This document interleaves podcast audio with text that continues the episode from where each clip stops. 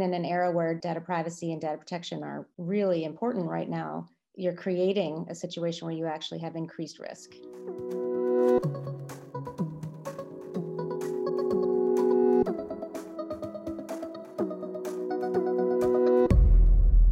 On this episode of Coindesk Live, Lockdown Edition, Coindesk's Aaron Stanley speaks with Amy Davine Kim, the Chief Policy Officer at the Chamber of Digital Commerce, about the Financial Action Task Force, why it's tricky to apply the travel rule to Bitcoin, and the opposing ideals of regulating cryptocurrency. This episode was live engineered by John Biggs, edited by Rob Mitchell, and sponsored by ErisX, the Stellar Development Foundation, and Grayscale Digital Large Cap Fund. We join the conversation in progress now. Thanks everyone for joining us. Good afternoon. Welcome to another edition of Coindesk Live Lockdown Edition, where we offer a sneak preview of the speakers and content that you'll find at Consensus Distributed, which is happening May 11th through 15th in lieu of physical New York Blockchain Week, which for obvious reasons we're moving things online and virtual this year. So today we're going to be discussing one of the thornier subjects in the crypto sphere, which is a new set of anti-money laundering recommendations from the Financial Action Task Force that are scheduled to take effect for cryptocurrency businesses next month. There's a pretty compelling argument to be made here that these recommendations, most notably the travel rule, are the most important regulatory issue currently facing the industry, more so than token taxonomy, more so than custody or, or taxation or any of these other areas. Here to help us better understand just what the travel rule is and these what these FATF recommendations are and really why they matter to the cryptocurrency community is Amy Davine Kim, who is the Chief Policy Officer at the Chamber of Digital Commerce in Washington, D.C. And she's also a native of the great state of Minnesota, where I am currently sheltered in place. Thanks for being here, Amy. Thanks for having me. Amy has been on the front lines for several years representing the industry at the FATF and related forums, and she'll also be speaking at Consensus Distributed on May 13th as part of our travel rule workshop, where we will have a three hour powwow looking at all things travel rule. We'll have a, a keynote presentation from FinCEN director Kenneth Blanco, as well as representatives from Coinbase, Bakkt, eToro, Gemini, BitGo, Ripple, and more. And we'll be diving into what these rules mean for both their businesses and crypto users. Amy, you've even before you know Bitcoin became a thing, you've been at the intersection of virtual currencies and payments and AML really for more than a decade now. So maybe just kind of get us up to speed on your background and, and also your current work at the Digital Chamber. Yeah, sure. So first of all, thanks for having me. It's great to be working with you on this and looking forward to next week's sessions as well. It looks really be an amazing lineup. So my background is in private law practice. I've been advising companies on cross-border compliance programs for about 20 years before joining the chamber. A lot of it centered around anti money laundering and counterterrorist finance um, and sanctions compliance. And yeah, I got started around 2010 with a virtual currency company that had run into some trouble. And then, you know, just fortunate enough to have companies that wanted to work with us and needed our help and just kept building and building from there and didn't look back. So now I've been at the mm-hmm. chamber for three years. And relevant to this conversation, you know, we have a number of working groups around different subject areas, one of which is our AML task force, which has a really vibrant leadership committee and just people who are really passionate about what they're doing. Great, great. So maybe get us started here just by talking a bit about what these FATF rules are, what the travel rule is. Give us kind of the TLDR on what these are and why they're being imposed on crypto businesses and really just kind of how we arrived at this juncture. Um, they're coming from the multilateral, multinational level through an organization called the FATF, which is the Financial Action Task Force. So it's a group of countries that come together and back in uh, the 90s put together 40 recommendations for money laundering and then some additional special recommendations for counterterrorist finance.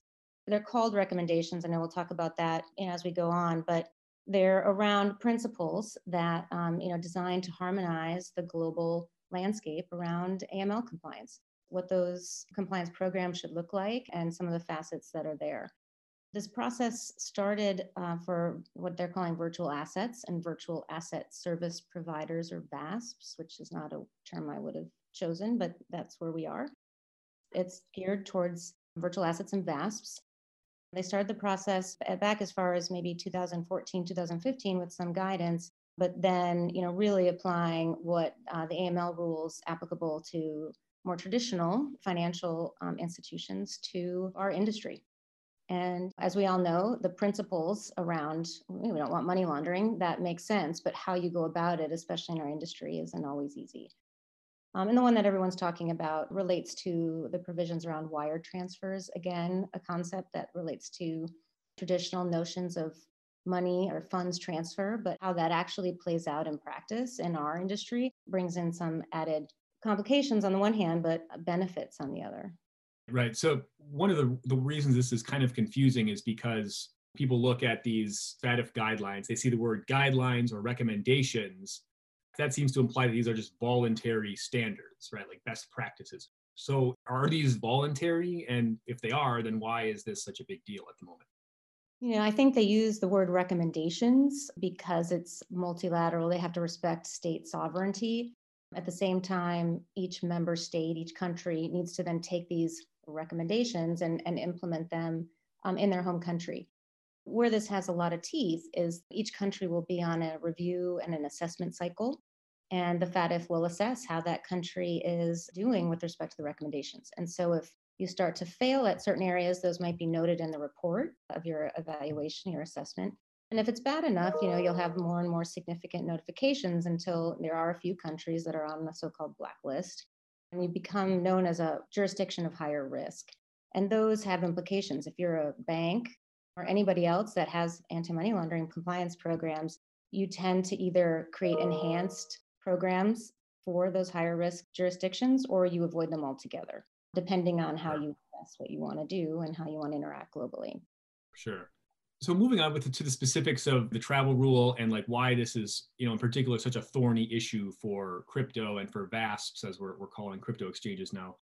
So traditional financial institutions have had to comply with the travel rule and these other guidelines for years. So this is not like a new thing at all. So explain why this is such a difficult and problematic issue for crypto VASPs to, to wrestle with here yeah, well, this particular one around wire transfers is thorny because it requires the entity. So if you're an exchanger or a custodian of some type, to obtain and hold certain information from your customers that want to engage in transactions. And then to transfer that information with a transfer of funds or Bitcoin or any other kind of virtual currency. So that information then has to travel. That's where the word travel rule comes into place in the US and around the world. That information has to travel with the transaction to the receiving institution. There's law enforcement objectives to that because, you know, that way financial institutions are required to have that information handy uh, in their records. And then the receiving institution also has it. So there's law enforcement benefits to that. But as you can imagine, the Bitcoin blockchain, for example, isn't architected to carry that specific information. The information they want are things like your name, your address, the account number, that might be there. But those things aren't inherently in there because there's other indicators about who you are, but not your name or physical address, for example. In some cases, it could even include a social security number or taxpayer identification number. So there's a couple of challenges there. The primary one is this only applies between VASPs, so between regulated entities. So one regulated entity would have to know that there is another regulated entity holding the wallet at the other end of that transaction we don't have in place a system that readily identifies the entire universe of wallets that are out there. Certainly, blockchain analytics companies do a great job at that, but you, it's not 100% currently. So, how do you develop a system that enables the participants in it to know that the recipient is someone that is supposed to get this information? Because also, if you think about it, it's personally identifiable information. If someone can associate your name with your account they can then know what your balance is and your transaction history because it's the blockchain, it's available online. So you don't want to send that information to a party that doesn't have an obligation to secure it. So those are some of the hmm. challenges that come into play and why you don't want to just send information out on every transaction. You really want to make sure that the person at the other end has the tools in place to respect it and receive it appropriately. Thanks for breaking that down. That's helpful. So, just to kind of paraphrase here. So, say if I'm somebody here in the US, I want to send a remittance to the Philippines and I want to send it from my Coinbase wallet or my Coinbase account. So, I would send out those funds to this address in the Philippines, this exchange in the Philippines, under the assumption that, but we have no way of verifying whether this exchange is actually a regulated license exchange and that they will have the same sort of data security measures in place and privacy protections in place that an exchange like Coinbase might have, for instance, just to throw it a name. So is that kind of the issue? Like we're sending these funds and the data along with the funds, we have no way of verifying that the exchange that we're sending the data to has the same sort of obligations or protection standards in place to be housing that data. Is that accurate? Yeah, mostly. I mean, there are ways to be able to discern in many cases if it's a, a regulated institution at the end, but not 100%. The other challenge there is you don't know, okay, if that is, how do you determine that there's a registered or licensed entity in that country? Some countries publish their lists, but not all, and if it's up to date. And there's different analyses that you might have in place for Indonesia, like you said, versus China versus other countries, you know, where there may or may not be the cybersecurity or privacy principles that, you know, a US customer might expect. This is called the sunrise period, where we're all coming online to this. And each country is at a different stage in implementing it. So as we're all kind of coming online, it's not yet a harmonized playing field yet.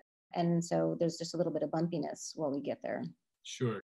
So it, it seems like the other issue here also is that so the exchanges are basically being required to not only keep their customers' data, but also the data of their customers' counterparties. Is that essentially how this would work? So that the exchanges would need to know, you know, who's transacting using their platform, but they would also need to know who their customers are transacting with on another platform. Yeah, in the reverse, if you're the receiving institution, you need to have information on the originator of the transfer, the person sending it. At least that's how it works in the US currently.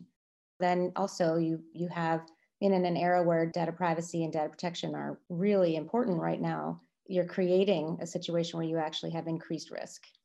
So you're basically making these exchanges larger honeypots than they currently. I mean, let's face it, like we are in crypto, like things get hacked a lot. So you're basically making these exchanges more tantalizing to hackers than they currently are. Is that the shot? I think that's another risk, yeah.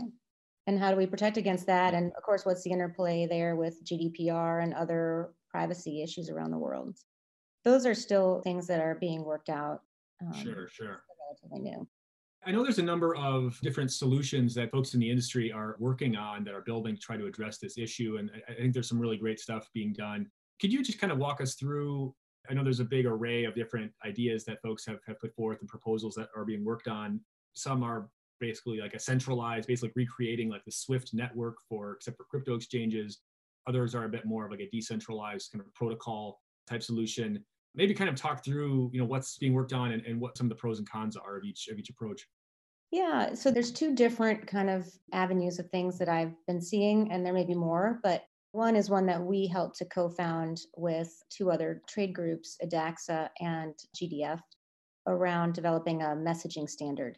So it's not focused on the software solution, it's focused on harmonizing and standardizing the types of data that are going to be transferred between so that you can globally no matter what solution you decide on or how the solution evolves because we just don't know what solution is you know how those are going to be at the end of the day you can still use this standard to transmit the data. So that work is actually complete and we have our plenary tomorrow where we will hopefully you know approve that standard. And it's gotten a lot of good reception both with the FATF and with other players in the marketplace and some of the software solutions providers too have said that they would um, incorporate it so then that leads to okay the software solution how is this going to be architected right and you brought up you know a couple different ways there's companies like CipherTrace with TRISA, CoolBitX, Netki, um, the OpenVASP network, Coinbase, Ripple has a solution. So there's a number of folks that are building out solutions for this. One of the early on questions they have to consider is do you want this to be, like you said, a centralized network like Swift, where the data comes in, that body holds, you know, and transfers out? Like there is that kind of hub. There's a lot of reasons why that's a good thing. You know, then no one entity is kind of holding that data and all that kind of responsibility theoretically might be in that group. The counter to that is it's a little bit antithetical to our industry, you know, to have right, this centralized right. solution, eh, you know, and so we're already trying to harmonize with existing financial services laws. Do we really want to then build this too? And so there are others that are looking at more peer to peer exchanges um, and other things. We're going to have to work that out. I think the question, you know, will there be multiple solutions that people use, kind of like how a lot of people use different AML softwares? I know some financial institutions use two just to kind of cover their bases because each one has right, a different or will there be just be one and everybody uses that? I don't know the answer to that yet. Yeah, that's kind of the big question that, that I've been wrestling with. Is this sort of one of these QWERTY keyboard type situations where maybe QWERTY is not the ideal configuration of a keyboard, but it was just the first one that got adoption, so everyone else just started using it? Or is there a market for these types of solutions where we want to have two, three, four, five different options floating around? I think that's you know, I guess you can kind of argue that either way, but that's one of the interesting questions that I don't think there's necessarily right or wrong answers to. It'd be interesting to see what kind of narratives emerge on that front switching gears here slightly, I wanted to ask. We most of our conversation has really kind of revolved around like the responsibility of VASPs and crypto exchange operators, and obviously th- those are the ones who are going to be bearing the brunt of the cost and the and the risk associated with this. But I, I wanted to touch on you know just what do these rules mean for kind of your average crypto, your retail trader or your hodler who's got an account on Gemini and Coinbase. Why should these folks be paying attention to I mean, obviously, nobody wants to end up like Virgil Griffith, which is obviously kind of an extreme case. But I think there's a real risk here of running awry of a law that most people probably might not even know exists. Maybe talk a bit about like why the average crypto user investor should be at least knowledgeable of this issue. Yeah, it's almost more of a consumer awareness issue for individuals. Because it doesn't apply to us if we're just, you know, you and I, I give you 20 Bitcoin because I'm generous it applies, you know, when there's like this third party doing this activity on your behalf. Mm-hmm. But as a customer, they're going to have to ask you for your name in the US, date of birth, physical address, social, you know, just depending on what the triggers are. I mean, in the US, it's a $3,000 threshold. At the multilateral level, they allow for a $1,000 de minimis. So we'll see how that plays out. Mm-hmm. But there's just going to be more information required of you so that the companies, if you're using a company like a Coinbase or an eToro or any other Gemini, that they're going to need certain information from you to satisfy their own KYC and AML obligations. So that's why you might see that come through, whereas you know you may have had a different expectation before. Okay, excellent, excellent. And then quick pause here just to reiterate that we are working on um, at Consensus for Consensus Distributed. We're putting together a travel rule workshop on Wednesday, May 13th from 10 a.m. to 1 p.m. Eastern. We'll be diving into all things travel rule related. And around the corner next month is when these rules will come into play. So it's very timely. We'll have FinCEN Director Kenneth Blanco coming to fill us in on his views on COVID 19 and also how FinCEN is responding, FinCEN's current, current outlook on the crypto industry and relationship with the industry. We'll, we'll talk a bit more about FinCEN a bit later in the program here. We've spent most of this kind of looking at the technicalities of the travel rule, what it is, what it isn't, what it, what it requires out of exchanges and users, et cetera. And I want to touch a bit more on some of the more meta themes here that are associated with this. And I think one way or another, you have to admit that crypto is basically designed to like circumvent all this stuff, right? And there's one part of the community that is pro circumventing legacy finance. There's one part of the community that's sort of like, let's just kind of play along for better or for worse. Like that's just kind of how it's, it's bifurcated at this point. But there are a lot of folks in the industry that will say privately that they're fairly disappointed with how the FATF has responded here. And the argument is, is something that we've heard on all these different questions of crypto regulation, right? Which is that you're taking a outdated legacy framework that's 50 years old and you're shoehorning this innovative new asset class, this innovative new payment system into this old, outdated, archaic framework, and it's just not going to work, right? And on the flip side, you know, it's, like okay, it's, it's it's human nature to always say that this time is different when in reality it's usually not, right? We like history proves that. So my question to you, Amy, is how well do you think the FATF kind of wrestled with some of these issues and this notion of crypto being, you know, a fundamentally new medium of exchange for transferring value? I mean, I know they posted a lot of consultations with the industry. They tried to get a lot of industry feedback. I mean, how well do you think they responded to the concerns of the industry about this issue of just kind of shoehorning it into this old system? I think that the FATF is like many government agencies that we've seen, which is, you know, there's folks within it that really understand it or you know a higher level of understanding and engagement. And then there's there's some that are critical or skeptical of the intentions. I think that the FATF did engage i mean i know that they engaged with industry. I was fortunate enough with the number of um, my colleagues in the industry to attend the industry forum that they held a year ago in vienna to talk about these issues that said, you know, we still have a challenge in this industry to, especially around AML. I mean, AML has been an issue since this started and, you know, show that the industry and demonstrate how serious, how important AML compliance and counterterrorist finance issues are. That's been our objective for the last two years. um, that we've been engaged with the FATF. And that, that message is getting heard. We've been on a number of industry specific calls where we've checked in with members of the FATF, which included regulators from around the world, listening to the progress that the industry is making. And that's having an impact. So while I, I agree, I hear you, we're that's one part of it. We're, we're recreating, I hear you what you're saying, we're recreating the old systems into this new framework that's better. I think we're seeing that across, I mean, you see it in the securities laws, you see it with tax. The regulators struggle with applying their own governing statutes to this new thing. And at the moment, that's how we're getting regulators comfortable with it. We will need to evolve beyond that. And I think the travel rule is the perfect place for that to happen. And, and we're trying to do that, actually. We're encouraging FinCEN to look at and to reevaluate the travel rule to take into account the unique, the inherent attributes of blockchain technology and blockchain analytics that a lot of our member companies like Chainalysis, Elliptic, CipherTrace, and others have out there, and how that can be better than name, address, date of birth, and social security number. I mean, who thinks that your social security number is really a foolproof identifier of who you are? And these companies, I think, can do it better. And so we need to be able to figure out how to use those and work those into the compliance expectations. That's a great segue into another another session actually that we'll be hosting at Consensus Distributed, which I'm pretty excited about. We're calling a, a future of blockchain analytics. It'll be like a panel and then sort of an ask them anything format as well. So we'll have leaders from four of the top blockchain analytics firms, Chainalysis, CipherTrace, Elliptic, and CoinFirm.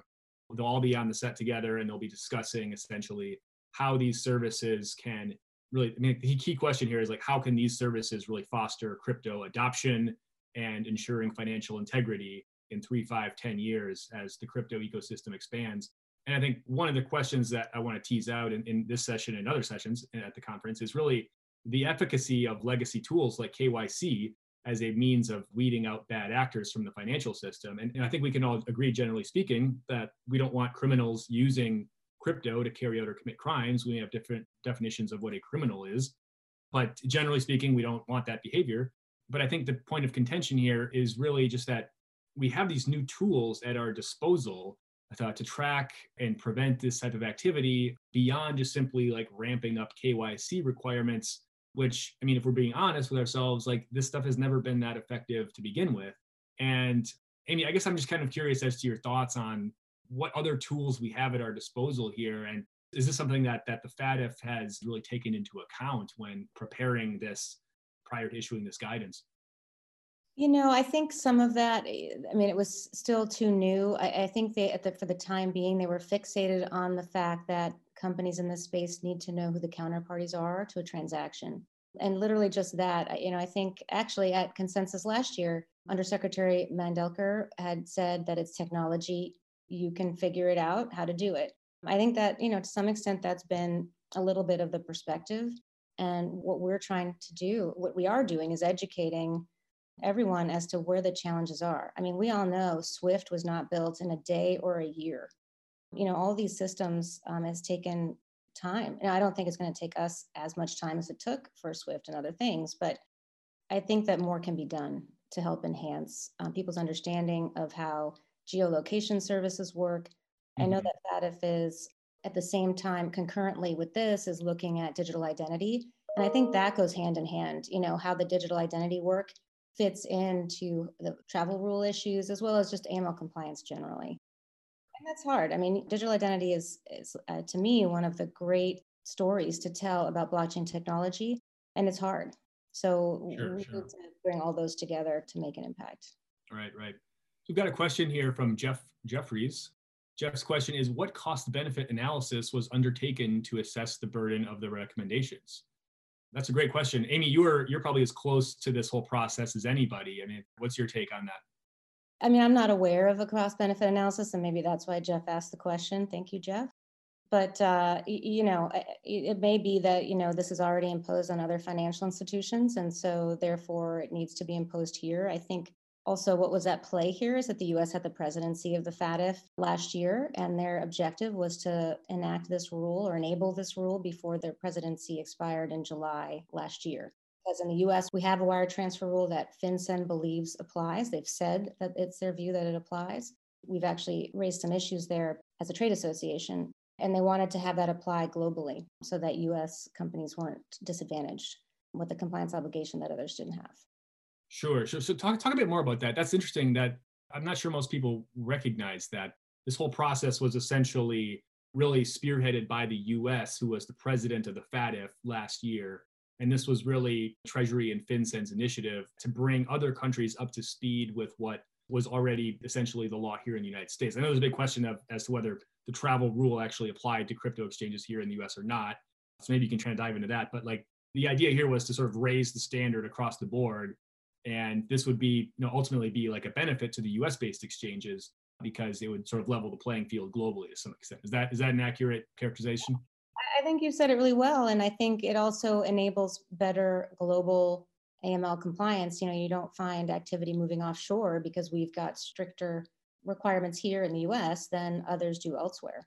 So, yeah, the FATF presidency was on a rotating one year basis. After this year, it's moving to a two year basis, which I think is helpful. I think it's hard to do something in just one year. Um, and China has the presidency now but the US had it last year. And it was an objective of the US Treasury Department to enable these rules and tie the recommendations to virtual assets. So China is the current president of the FATF now. Correct. What, have they weighed in on this at all? Is this, uh, I mean, obviously there's a lot of crypto activity in China. What's been their position on on this issue? As far as I can tell, they've stayed the course. So the timing there was that um, after a year's time, so this was en- enabled around June of last year. So June of this year, which is coming up, FATF was going to assess countries' implementation and progress towards implementing this rule. It seems that there's been some delay in that because of COVID and just the global economic and healthcare crisis that's going on. Um, there were supposed to be some meetings, you know, April May timeframe that either were shifted to virtual or had to be postponed. So that I'm not sure yet. That timeline might slip a little bit um, because how can regulators come in house and start looking at your business or come into the government and talk to you know that there's some just logistical. Right. But that was a big deal, and it continues to be a big deal how countries are going to come online because the real issue now is going to be how are countries implementing it. There's not like a form law that you know the FATF said here it is, and now you implement this. There's principles, there's recommendations and then the countries have some discretion on how they're going to interpret that. Right. And then they'll be assessed on how they interpret it. The issue is how are those being proposed? We've seen some countries already start that process and the, you know the eu with the aml directive. And so really what people around the world need to do is look and see what's happening in your home country and how that's being implemented and raise issues with your government if it's if you know if, if it's not following what what we think it should I think one of the other confusing aspects of this is that FATF in itself is not necessarily going to be coming and kicking down your door in San Francisco for failing to comply with these rules, right? It's they're they're setting the rules. You know, these are you know guidelines that individual countries need to implement some version of them, and then the individual countries will be responsible for enforcing those rules. And then if those countries do not enforce the rules, they will be essentially kind of blacklisted or they'll kind of end up in the doghouse of the global financial community, essentially. So when we say the FATF guidelines, the FATF is not going to show up at your house and shut down your exchange because you're you're not KYCing people properly or something. They're delegating that authority to like the local jurisdictions who are then responsible for enforcing or right. for legislating and then enforcing as they see fit. Is that correct? That's right. And there's just different stages of implementation. So I think Canada has already worked it in. Singapore recently had some uh, activity there just it's kind of case by case but then it's your home regulator that might have something to say about it the one thing though that i would say is that i wouldn't put it off you know that i don't think that by saying that that means okay so we don't have to worry about it until you know we see something from our government um, this is something that people should be thinking about now you can't just flip a switch and it's fixed or done or you're ready you know you need to start looking at how to use these compliance tools now and to my knowledge i don't know anybody that's not using them so that's all positive i don't think anybody isn't but you know, in the U.S. too, there's other things that already apply. Um, even before you know what the FATF did. So it's mm-hmm. important mm-hmm. to kind of keep in mind that we're just talking about the travel rule right now, but there's lots of stuff out there, and unfortunately, you know, a lot of compliance obligations, um, and you want to make sure you're on top of those things. Sure. So shifting out here globally, what are the implications here for kind of the power balance between U.S. exchanges and overseas exchanges? Right. It seems that this would be a boon to the US exchanges who have, for the most part, already been following most of these rules in terms of kind of expanding their presence globally. So maybe talk a little bit how this, whether it's in terms of exchange volumes or whether it's in terms of the regulatory arbitrage game that people in crypto have been playing for years. How do you see this playing out? I mean, I do see it generally as a benefit for US companies if you're a US exchange, because it does. I mean, I think more compliance affords a competitive advantage. If you can meet those standards, if you can get those approvals, you know, a lot of times people will use that to gain a competitive advantage, whether that's the BitLicense, whether that's some type of SEC or CFTC authorization. I'm talking about all in the US, but or a nationwide licensing regime program. So those can be differentiators compliance is expensive. So that does make it a barrier to entry as well. You're kind of balancing the analysis of are these companies suitable to safekeep your money, the funds, the Bitcoin, whatever, to wanting to make sure we're not stifling innovation and allowing new and unique and important products onto the market. Right. I know there's a lot of concern that this is becoming just kind of another front in the, you know, kind of the regulatory capture game, kicking away the ladder essentially um, I mean, obviously, as you said, compliance is expensive, and if you're a you know upstart buccaneering crypto exchange, it seems like the barriers to entry now to complying with all of these rules are going to be significantly higher than they would have been two, three years ago. I mean, I'm just thinking of just how how Binance went from so zero to the top exchange in six months. Obviously, that was almost eternity ago in crypto years, but I mean, it seems like these new rules are going to afford a significant competitive advantage to the existing market participants and be a pretty huge hurdle for anybody who's trying to compete with them. Yeah, I think so. I mean, you know, the one, the good thing about that is that there's a lot of great compliance tools out there that folks can utilize, but you need smart compliance officers working in house for you. And I see some of them that are on this call. So, you know, they're really savvy and you got to make sure that you enable them to do their job those are all part of an important compliance program. So I think there's tools out there to, to make this piece of it um, a little easier, but at the same time, I can't put enough emphasis on supporting uh, all those compliance officers out there that are dedicating their lives to making this happen. And it's not easy work. Sure, sure.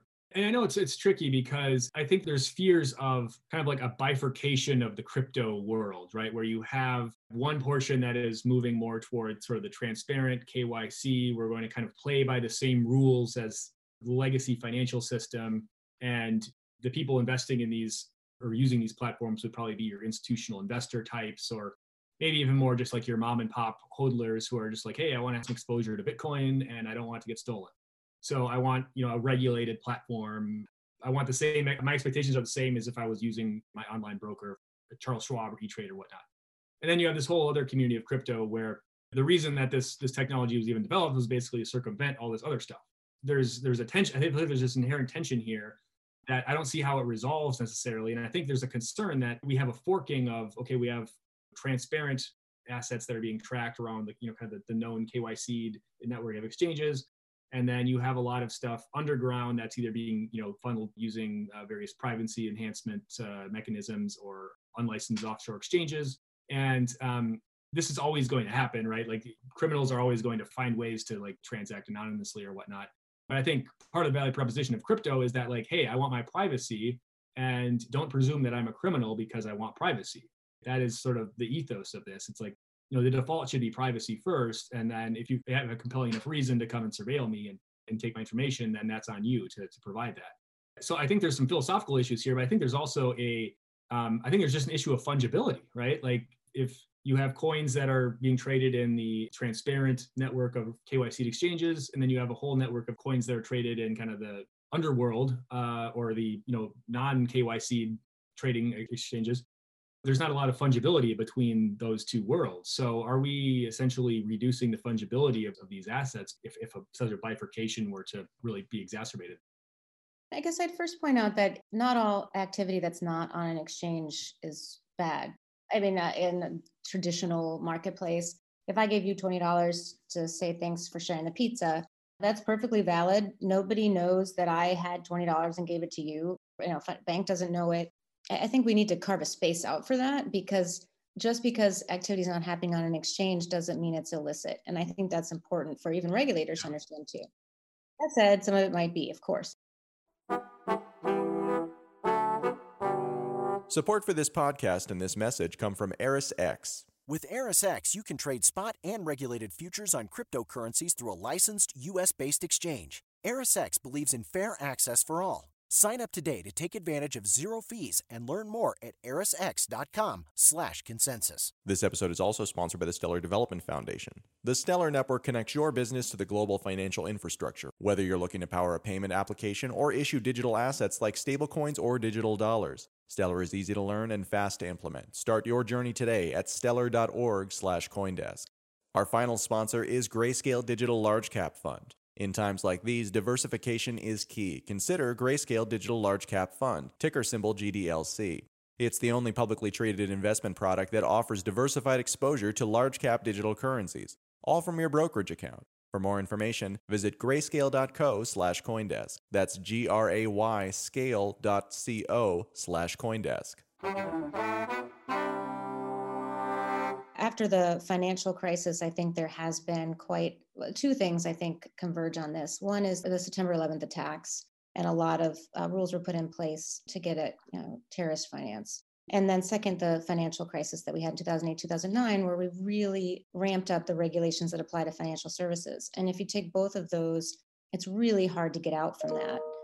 Right now, with a new technology that folks don't always understand or don't understand all the ins and outs.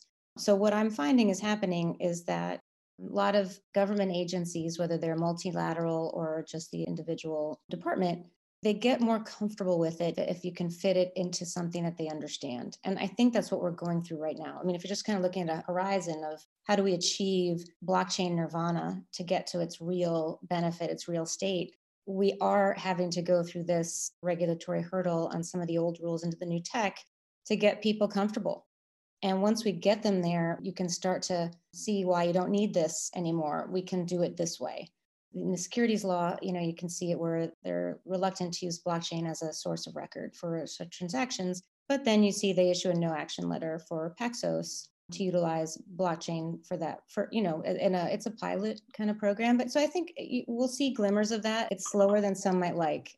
So we need to keep pushing for that. And i, I agree.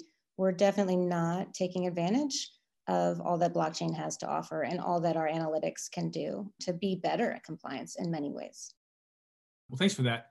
I think one of the other kind of interesting, you know, more like philosophical level questions surrounding this is is really kind of what you're just touching on with, you know, the heightened financial or compliance requirements that banks and financial service institutions are subjected to, you know, post 9/11 and particularly post 2008 2009 financial crisis when I mean, I remember one of my first big stories that I broke as a reporter was I mean, I spent months just combing through the records of all of these agencies and all the fines that were assessed on various financial institutions. And it was something like, you know, 100, 200 billion dollars. And that was in 2014. And just, you know, like just a, from 2011 to 2014, there's like 100 billion dollars worth of fines uh, levied against various finance institutions just issued by US regulators.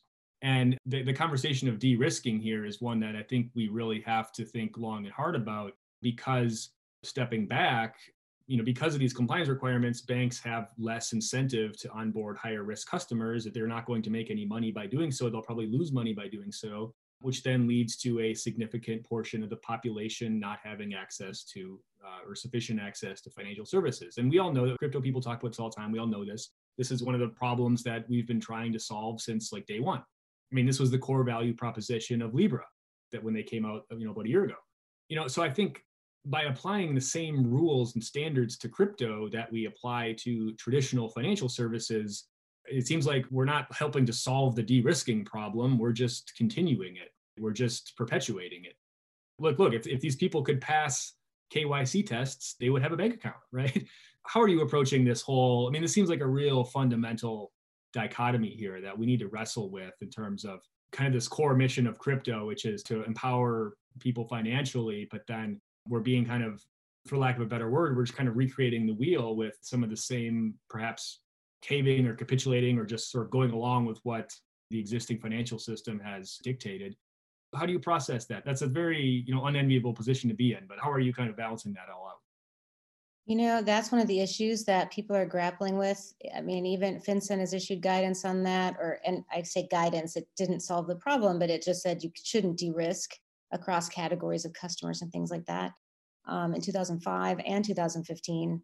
So, I mean, obviously, it's an ongoing problem. And even then, it was with respect to money services businesses. So, like Western Union, MoneyGram, those types of organizations that deal with remittances were experiencing it then. Now, our industry is also experiencing it. There needs to be a solution there. I, I mean, you've expressed the problem really well. You know, when you've got high risk jurisdictions or high risk customers, how do you justify the expense? And banks have pulled out of that business. Having business in Africa or you know, even in our home state of Minnesota, the remittances from certain groups there have been cut off. We need to figure that out because then what do those people do? And it all becomes that kind of underground or shadow banking economy that you don't want you don't want to see. It's better for these people to be a part of the financial system for a whole number of reasons than than to be excluded. Libra is going to have a challenge there. I thought that even before they've made the recent modifications to their platform, but I hope they can solve it. I hope they can resolve that. If they can, I think that would be an extraordinary development uh, that they've achieved. But I don't have a I don't have a solution for yeah. that. And I think even after uh, I remember last summer, uh, CoinDesk's new chief content officer Michael Casey came out with a really good column that was highlighting just the dichotomy here, where mean, Facebook, Libra, they really just sort of ran into a brick wall here where they come out and they're, they're kind of their whole value proposition is, hey, half the world's on Facebook. We're going to provide financial services to these people using Libra and it's going to be great. We're going to underbank all these unbanked people. It's going to be amazing. And then, you know, they get dragged before Congress and then, you know, they're making this pitch that we're going to provide all these financial services, these, you know, underserved populations. And then they're saying, but we're also going to fully comply with all the existing AML KYC requirements, right? And it's like, well, if all these people could pass KYC, or, you know, like they would have bank accounts now. That was kind of the seminal point when I, I really realized like something's gonna have to give at some point. And I think Libra was kind of like the initial battering ram of sorts. You, you know, do you think the way that they've restructured is going to be conducive to, to making some meaningful progress here? It seems like it should. I mean, they they expressly reference FATF, you know, terminology. So clearly they've been talking to FATF my understanding is that they've agreed to stay uh, as a more centralized model, which also helps give some accountability to the system um, from a regulator's perspective. So those all, all things should help. We have to go from there. I mean, I think you know Libra was unique. I think the U.S. Congress reference um, brought in a lot of things that weren't really part of Calibra. It was specific to Facebook. So. If we could separate those kinds of conversations and instead focus on the, the model itself, some in the crypto community as an ethos don't want to see centralized models like that. But I think they've had to do that from a regulatory perspective. And I, I hope that that, I mean, it does seem like they're meeting what you would expect. Sure, sure. Going back here a little bit to our initial conversation or earlier in the conversation, we were talking about individual countries implementing their own version of these FATF recommendations could you give maybe a bit more update on on maybe like who's doing what and i mean is there any good or bad examples of, of countries that have kind of done this the right way maybe doing this the wrong way are there countries that we should be like looking to as like hey these guys have a, a rational like thoughtful solution here that we should be emulating how much kind of progress is being made here I can speak to a few of those. I mean, I think a lot of people like what Singapore, you know, how they've gone about it. The Monetary Authority of Singapore there has, has been known to be a pretty progressive, open minded regulator. While at the same time, they're a financial center, so they understand AML and the, and the importance of that. So I think Singapore's gotten a lot of good um, reception. On the other hand, Switzerland, while I think that they've had a lot of great clarity in this space on, on just digital assets generally, with respect to the FATF, my understanding is, and I'm not sure if it's changed since I've heard this, but they had a requirement that VASPs could only transfer to other VASPs uh, which is a pretty hmm. stringent requirement. It makes everybody go through the regulated financial system. So that may be the other end of it. I know in, uh, in the EU, they've got the AML Directive 5, which brings um, these countries into scope. And, you know, there's some concern around how certain member countries there are implementing it. And then in the US, FinCEN came out in May of last year, and they take the position that travel rules applied since at least 2013 and maybe even back to 2011 our perspective at the chamber is that we've done some extensive legal analysis and believe that this rule requires a formal rulemaking. It's an administrative process that government agencies need to go through. And so we've suggested to them to uh, publish a rulemaking, a proposed rulemaking, which is basically an agency saying, FATF is requiring us to do this. here's the proposed way in which we're going to go about it. You explain why this and that is in there. And Then you ask for industry comment. You give maybe two, three months for industry to comment. You know, then the agency will assess that and then issue a final rule with an effective date. And that process is designed to get industry feedback. You want regulations to be practical that businesses can use and meet and, you know, achieve law enforcement objectives. So we're encouraging that. You know, I think there is an opportunity for that. I think there's some distinctions in what the FATF did that may require some updating to the um, travel rule. And just the way the travel rule is written, I don't think it's perfectly situated to the situation. So I think there could be an opportunity to make some adjustments with sure, sure.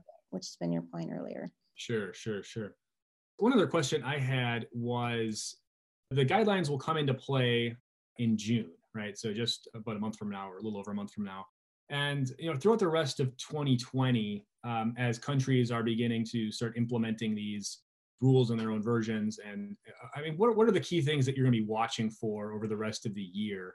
What are kind of the key developments that I mean, even that people in the you know the crypto community at large should be following I mean, from my perspective, you know, f- we're following what the companies are doing. They're developing solutions for this, helping to en- enable that to happen. For example, we've invited um, those that are members that are offering some, uh, building some of those solutions to present on, an update on where they're at to our AML task force later this month, making sure that the industry is aware of what those solutions are to give them the best kind of platform to be used. So that's to me that that along with the standard that we've just developed around the the messaging standard to make sure that that gets adopted by the solution providers. I mean to me that's that's the hardest part sure you need a system in place and where is it that industry starts to coalesce and and where do we find um, some common ground Sure, sure. So another uh, shameless Consensus Distributed plug here, but as part of our travel rule workshop, we'll have Siân Jones, who is the convener of the InterVASP Messaging Working Group, which Amy's a part of. She'll be presenting on the new standard that is hopefully being unveiled next week. And then also, we're going to be doing a, uh, a special session with a number of these travel rule solutions providers who will be coming and talking a bit about their solution and what they're building and kind of the logic behind it, how they're going about it, et cetera, et cetera. So we're really trying to kind of help educate the industry on this important topics at, as a part of consensus this year. So the last question I would have, Amy, is is really I think this is a really great example of how the crypto industry has really kind of risen. I mean, were, the crypto industry was basically handed a really monumental task last year when these guidelines were handed down and, and basically dictated to the industry to comply with. And it seems that the industry has done a really good job in responding to that.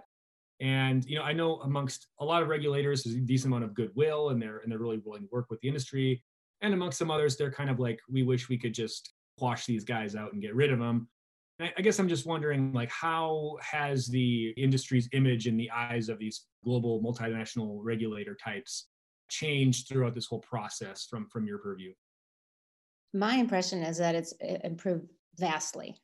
The level of engagement that we've had, and just the kind of level of conversation and respect, I think, has really improved since maybe a year, even just a year ago. You know, it's a tricky area. I mean, you look at, I mean, think about the traditional banking sector. Um, just a couple of years ago, you could say that every major bank in the US was under an AML enforcement order or just coming out from mm-hmm. one. And then you started to see some of that activity move down to the middle tier banks and et cetera. I mean, anti money laundering issues are a challenge for everyone across financial services sector worldwide.